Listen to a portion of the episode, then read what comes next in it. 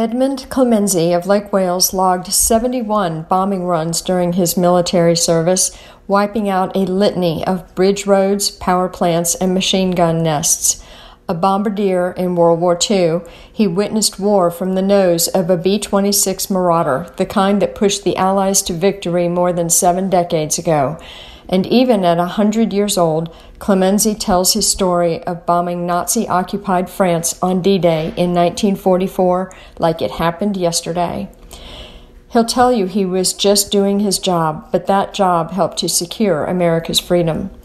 On this Veterans Day, this decorated Army Air Corps soldier will celebrate in Lake Wales as Grand Marshal of a parade to honor all military veterans.